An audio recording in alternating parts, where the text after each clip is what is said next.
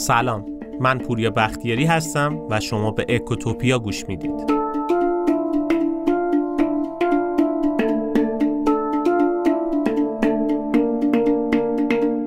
اگر انقلاب های مختلف توی طول تاریخ ما با هم بررسی بکنیم یه نکته جالبی رو داخلشون می‌بینیم. موضوع جالبی به نام اصلاحات. عموما حکومت ها توی اصلاحات به مشکل برمیخورن. اصلاحات زود هنگام و زینفای رانت و به قدرت قبول نمی‌کنن و بهش بیاعتناان ولی وقتی مملکت دچار مشکلات اساسی و جدی میشه و صدای معترضین بالا میره حالا حکومت شروع می‌کنه به اصلاحات و تن دادن به تغییرات اساسی. نکته مهم اینجاست که اصلاحات دیر هنگام هم جوابگو نیست. مردم زیر بار این مدل اصلاحات نمیرن. در نظر بگیرید مردم اعتراض می‌کنن و حکومت شروع می‌کنه به اصلاحات. مردم دیگه این رو اصلاحات نمی‌دونن. یه مدل باج تلقی می‌کنن. یعنی پیش خودشون میگن حکومت داره باج میده که ما آروم بشیم. و این کار اعتراضات مردم رو هم پله پله افزایش میده و تا مرز انقلاب هم ممکنه پیش بره. نکته مهم اینجاست که هر چقدر این اصلاحات دیرتر انجام بشه مثل یه فنریه که هر روز بیشتر فشرده میشه و وقتی که می‌خواد این فنر آزاد بشه با انرژی بیشتری آزاد میشه. اعتراضای مردم هم همین مدله. داستان امروزمون راجب یک نمونه اصلاحاتیه که خیلی دیر انجام شد. خیلی دیر. امروز می‌خوام راجع به چند ماه قبل از انقلاب 57 صحبت کنم. زمانی که یه نفر اومد تا حکومت و ساختار پهلوی رو اصلاح بکنه. ولی خیلی دیر شده بود و عمر دولت این آدم فقط به 37 روز به سال داد. بله درسته. امروز می‌خوام راجع به شاپور بختیار صحبت کنم.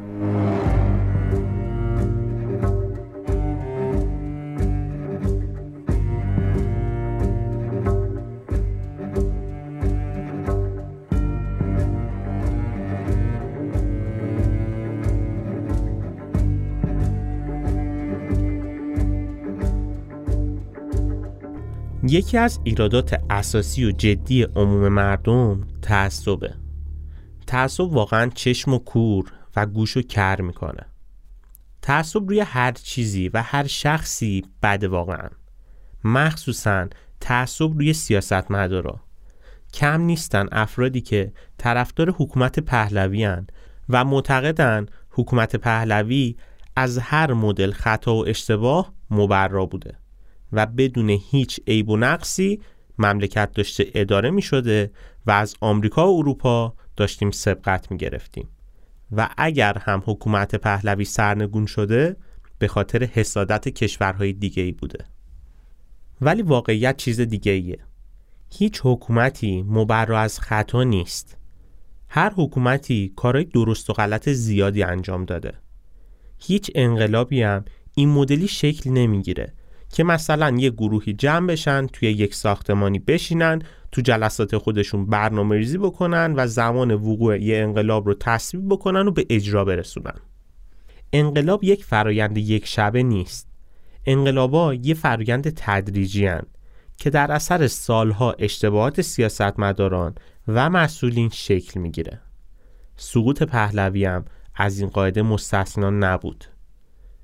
پهلوی از اوایل دهه سی اشتباهات ریز و درشتی داشت که نارضایتی عموم مردم رو بالا برد. یه نکته جالبی رو که باید بهش توجه بکنیم اینه که سیاستمداران عموما وقتی موفقیت های جدی و بزرگی به دست میارن بهشون توهم قدرت دست میده. یعنی به این فکر نمی کنن که نیروهای اجرایی و مدیرای خوب داشتیم که شرایط خوب شده. یا اصلا عوامل خارجی مثل قیمت نفت و بقیه پارامترها باعث شده که شرایط ما خوب بشه. همه خوبی ها رو سعی می‌کنن به خودشون نسبت بدن و فکر می‌کنن عملکرد ایدئالشون نتیجه دستاورد و تصمیم شخصیشون بوده نه هیچ کس و نه هیچ عامل خارجی دیگه ای در دهه چهل موفقیت های اقتصادی چشمگیری داشت ایران. که نتیجه مدیریت امثال آلیخانی بود. حالا تو اپیزودهای آینده راجع به علی نقی آلیخانی ما مفصل صحبت می‌کنیم و میگیم که این آدم کی بود و چطور تونست ساختار اقتصادی رو درست بکنه و یه رشد اقتصادی خوب و یه تورم پایین رو رقم بزنه. دورانی که ایران رسما به ژاپن خاورمیانه تبدیل شده بود.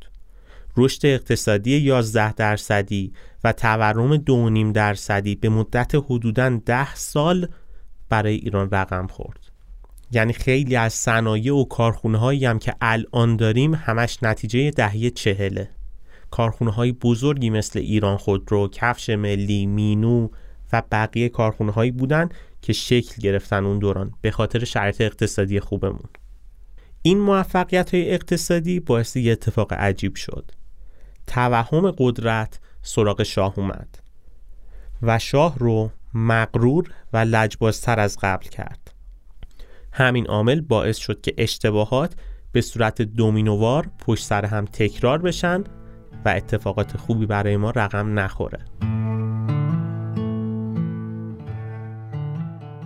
اگر یادتون باشه ما توی اپیزود پنجم یعنی اپیزود نفرین منابع راجع به یکی از بزرگترین اشتباهات شاه یعنی لجبازی با اقتصاد صحبت کردیم. ولی اون تنها عامل نبود. همونجا هم گفتیم. اتفاقات اقتصادی تنها عامل شکلگیری انقلابا نیستن. اتفاقایی که یا جرقه های انقلاب رو می‌زنن یا اینکه سرعت شکلگیری انقلاب رو بالا می‌برن. پهلوی دوم علا رقم کارهای مثبت زیادی که انجام داد اشتباهات بزرگ هم داشت. مثلا علی امینی رو که آخرین نخست وزیر نسبتا مستقل بود رو کنار گذاشت و چاپلوسانی مثل هویدا رو جایگزینش کرد. یا مثلا یکی دیگه از اشتباهات شاه این بود که توی دهه چهل به اسدالله علم وزیر دربار فردوست رئیس اطلاعات و معینیان دستور میده که قبل از انتخابات لیست نمایندگان مجلس دور بعد رو تهیه بکنن. یعنی چی؟ یعنی می‌خواستن افراد دست نشونده خودشون رو توی مجلس بشونن. پهلوی توی بهمن 57 سقوط نکرد. زمانی سقوط کرد که در سودای ساختن یک کشور مدرن بود بدون اینکه به ابتدایی ترین الزامات مدرنیته توجهی داشته باشه. یعنی مشارکت سیاسی عموم مردم. پهلوی وقتی سقوط کرد که به نقل از خاطرات وزیر دربارش اسدالله علم دخالتش توی جزئی ترین تصمیمات به جایی رسیده بود که با پرواز هلیکوپتر مکانیابی کارخونه های بزرگ رو هم تعیین می کرد. یعنی جایی که نیاز به نظر فنی و کارشناسانه داشت خودشاه عقلش رو بالاتر از بقیه کارشناسا می‌دونست و خیلی هم روی تصمیماتش لجبازی و پافشاری می‌کرد. محمد رضا شاه حدود 25 سال کارهای زیادی انجام داد که از حق نگذریم کارهای خوب زیادی هم توی کارنامهش وجود داره. به عنوان مثال از امثال علی نقی آلیخانی توی اقتصاد استفاده می‌کنه و اون رشد اقتصادی بینظیر رو رقم می‌زنه. ولی خب گفتیم توهم قدرت اجازه بقا رو از شاه گرفت.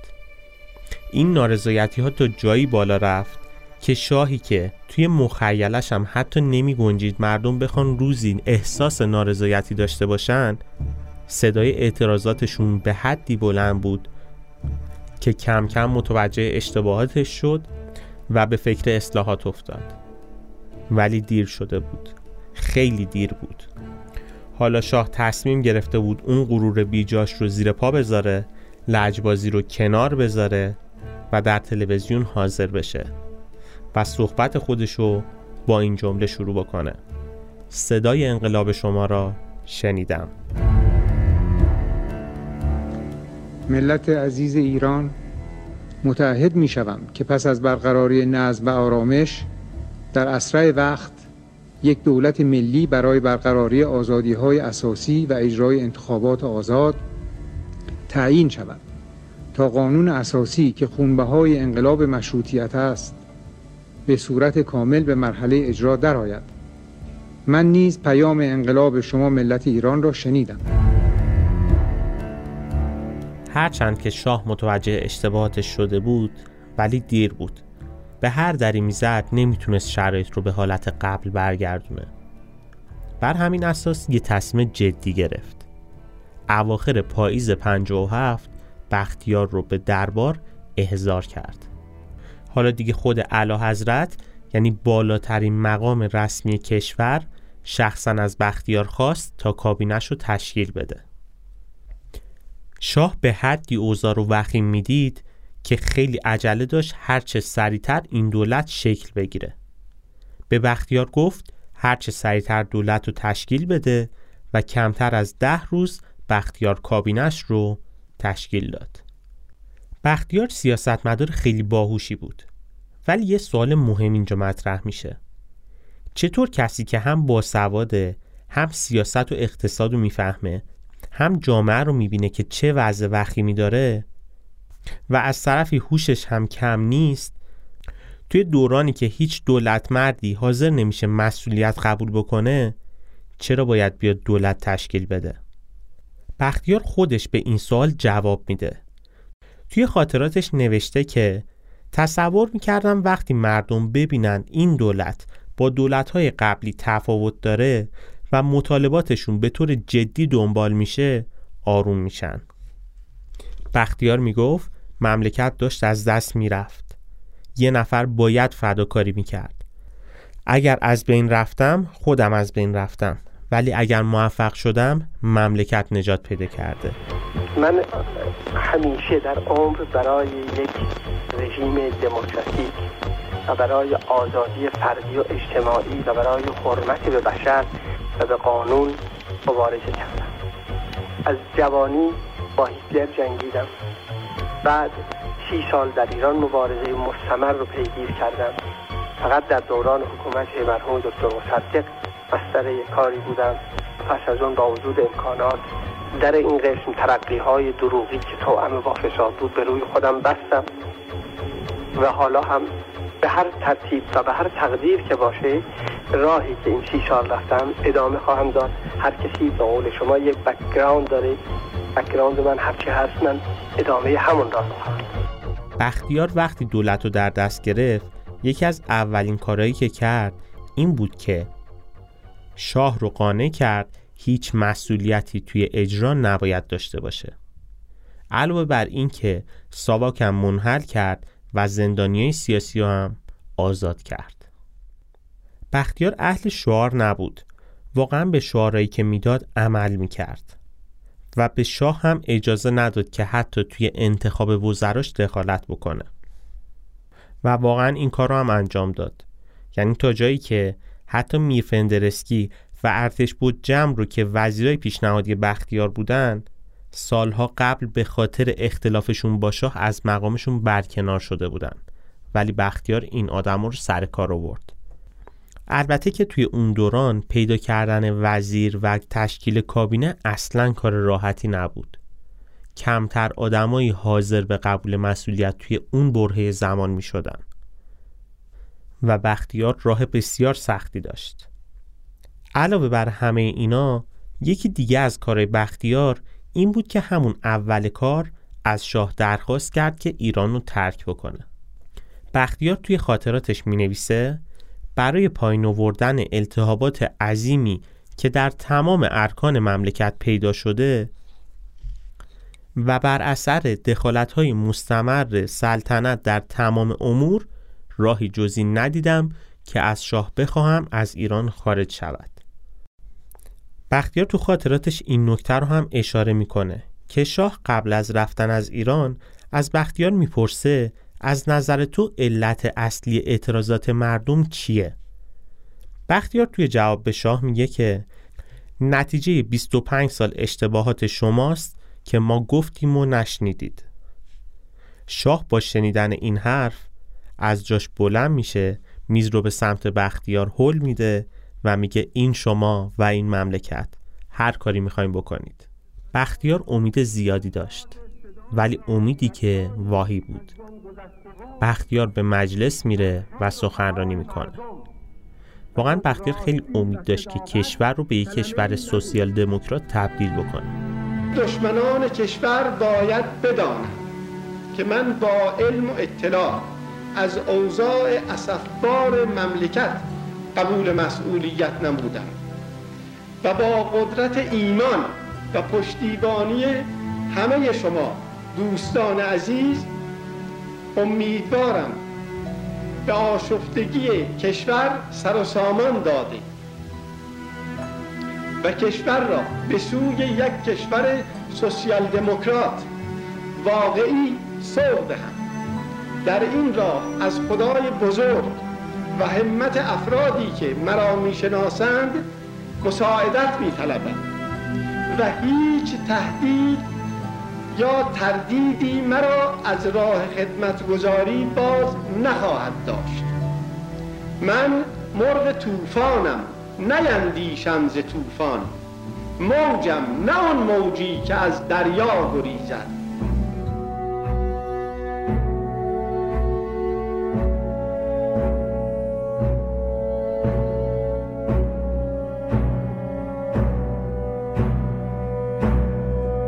بختیار خیلی به دموکراسی اعتقاد داشت. مخصوصا به آزادی بیان.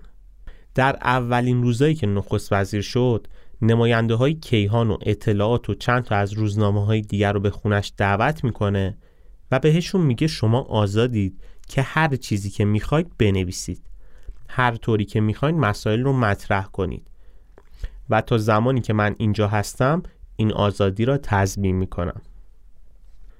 بختیار توی سخنرانیاش می‌گفت تنها راه بازگشت و رشد ایمان و شخصیت فردی و همکاری ملی و رهایی از تنگناها و دشواری های آینده ایران ترک حکومت استبدادی تمکین مطلق به اصول مشروطیت احیای حقوق ملت احترام واقعی به قانون اساسی آزادی بیان، آزادی قلم و آزادی زندانیان سیاسی و بازگشت تبعید شدگان سیاسی است که هر کدام مایل بودن می توانند برگردند. بختیار معتقد بود آدم سیاسی نباید زندان باشه چون خلافی نکرده و بدون گناه زندانی شده و چون که آدمی بود که به دموکراسی اعتقاد خیلی زیادی داشت زندانیان سیاسی رو تماما آزاد کرد هموطنان گرامی اغلب آزادی هایی که نزد ملل متمدن رایج است در عرض مدتی بسیار کوتاه دولت کنونی به شما داده است. آزادی قلم آزادی بیان آزادی اجتماعات احترام به حقوق فردی و اجتماعی افراد. با صدور دستور امروز تقریبا کلیه زندانیان سیاسی که طی چند سال اخیر محکوم شده اند آزاد می شوند علاوه بر همه اینا بختیار سعی می‌کرد که انصاف و رعایت بکنه و نخود کار افراطی انجام بده. به عنوان مثال می‌گفت ساواک اشتباهات زیادی انجام داده.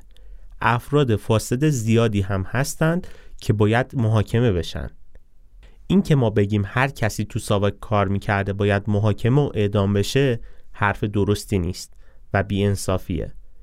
ما نباید با این کار از افراط به تفریط برسیم. بختیار واقعا اومده بود که اصلاحات انجام بده و خیلی هم جدی پای این کار وایستاده بود. توی همون اوایل کارش هم شعارا رو داشت عملی می‌کرد. دولت من در مدت سه هفته ای که روی کار آمده برنامه هایی که تمام گروه های مترقی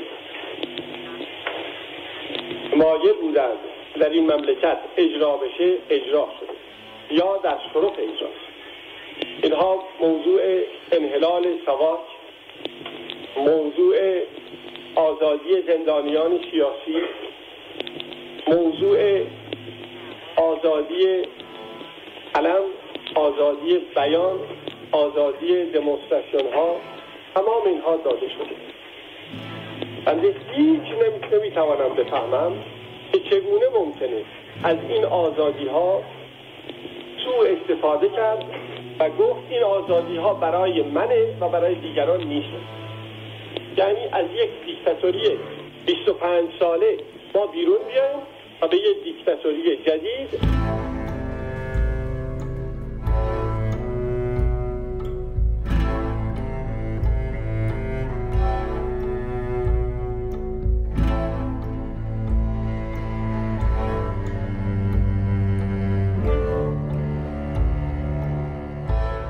ولی خب هر چقدر بختیار سعی می‌کرد شرایط داخل رو نرمال بکنه و به مردم آزادی بده وعده هاش رو عملی بکنه توی پاریس آقای خمینی وجود داشت که به مردم وعده های دیگه ای می‌داد.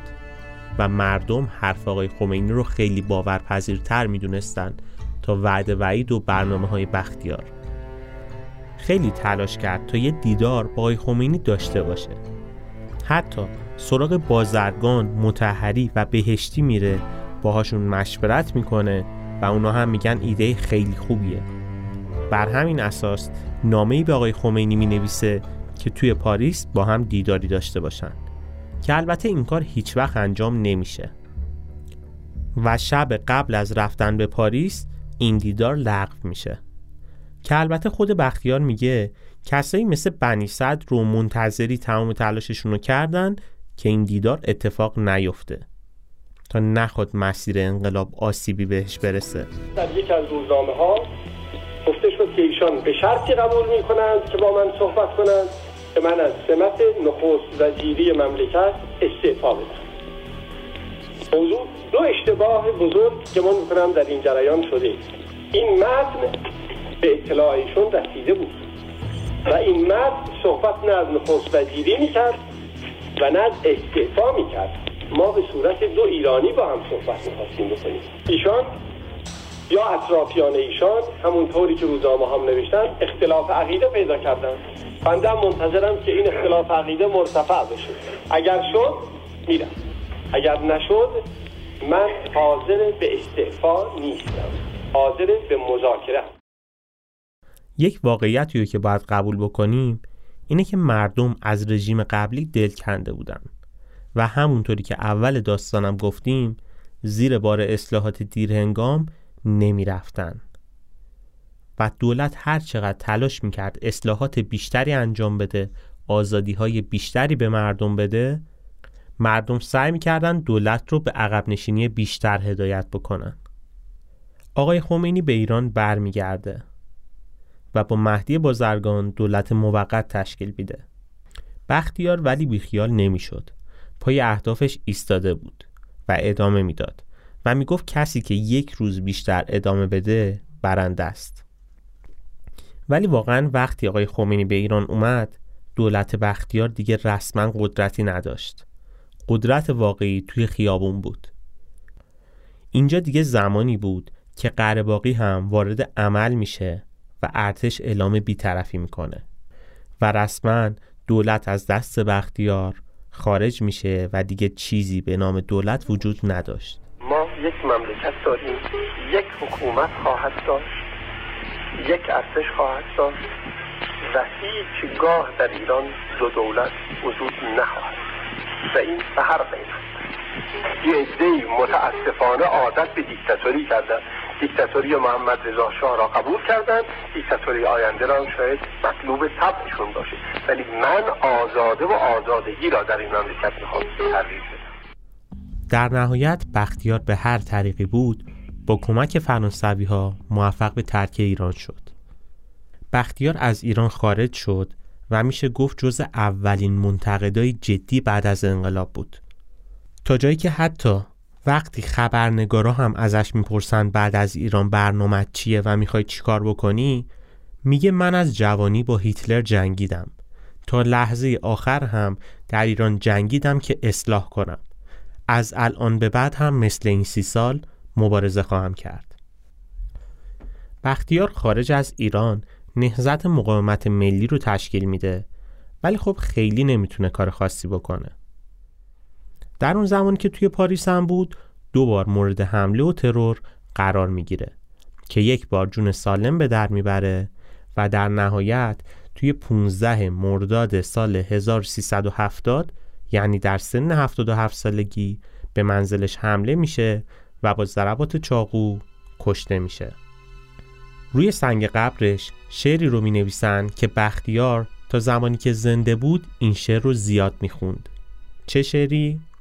من مرغ طوفانم نیندیشم ز طوفان. موجم نه آن موجی که از دریا گریزد.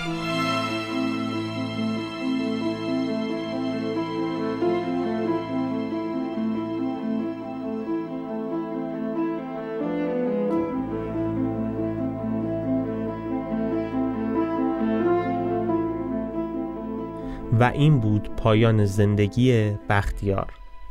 بختیار معتقد بود دلیل اصلی شکست دولتش اینه که وقتی اومد خیلی دیر شده بود واقعا بختیار بهترین گزینه توی بدترین زمان ممکن بود اگه فقط سه ماه فقط سه ماه زودتر به جای شریف امامی به نخست وزیری می رسید شاید تاریخ طور دیگه ای رقم می خورد. بعد از فوت بختیار یکی از روزنامه های لندن مقاله می نویسه با عنوان بختیار تنهای تنهای تنها. و واقعا هم تنها بود.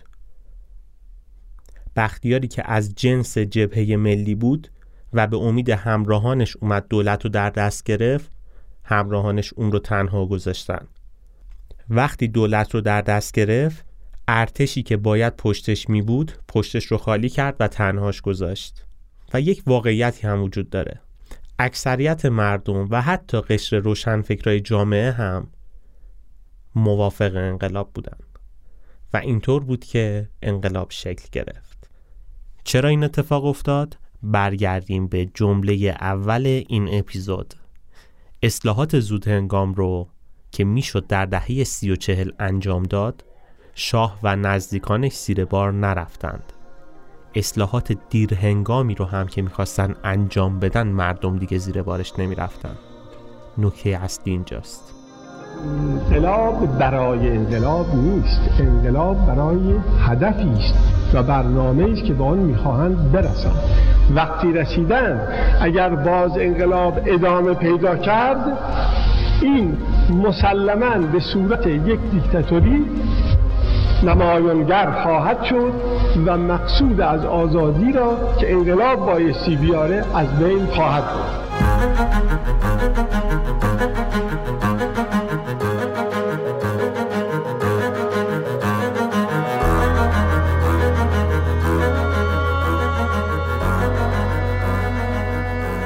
خیلی ممنونم از اینکه تا این لحظه با ما همراه بودید. اگه اپیزود امروز رو دوست داشتید لطفا با دوستانتون به اشتراک بذارید و از ما حمایت کنید. این بهترین دلگرمی برای ماست. توصیه می‌کنم به سایتمون هم حتما مراجعه بکنید. سایت اکوتوپیا داتایار لینکش توی توضیحات موجوده. اونجا بیشتر از هزار تا مقاله و مطلب علمی وجود داره که سعی کردیم به زبان خیلی ساده بیان بکنیم که شما بتونید بهتر با این مسائل اقتصادی و مدیریتی و مسائل سیاسی روزمره آشنا بشید و ازش استفاده بکنید.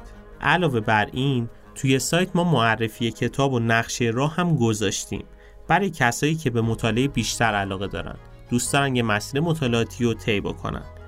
کلی دوره آموزشی هم اونجا هست که می‌تونید ازش استفاده کنید.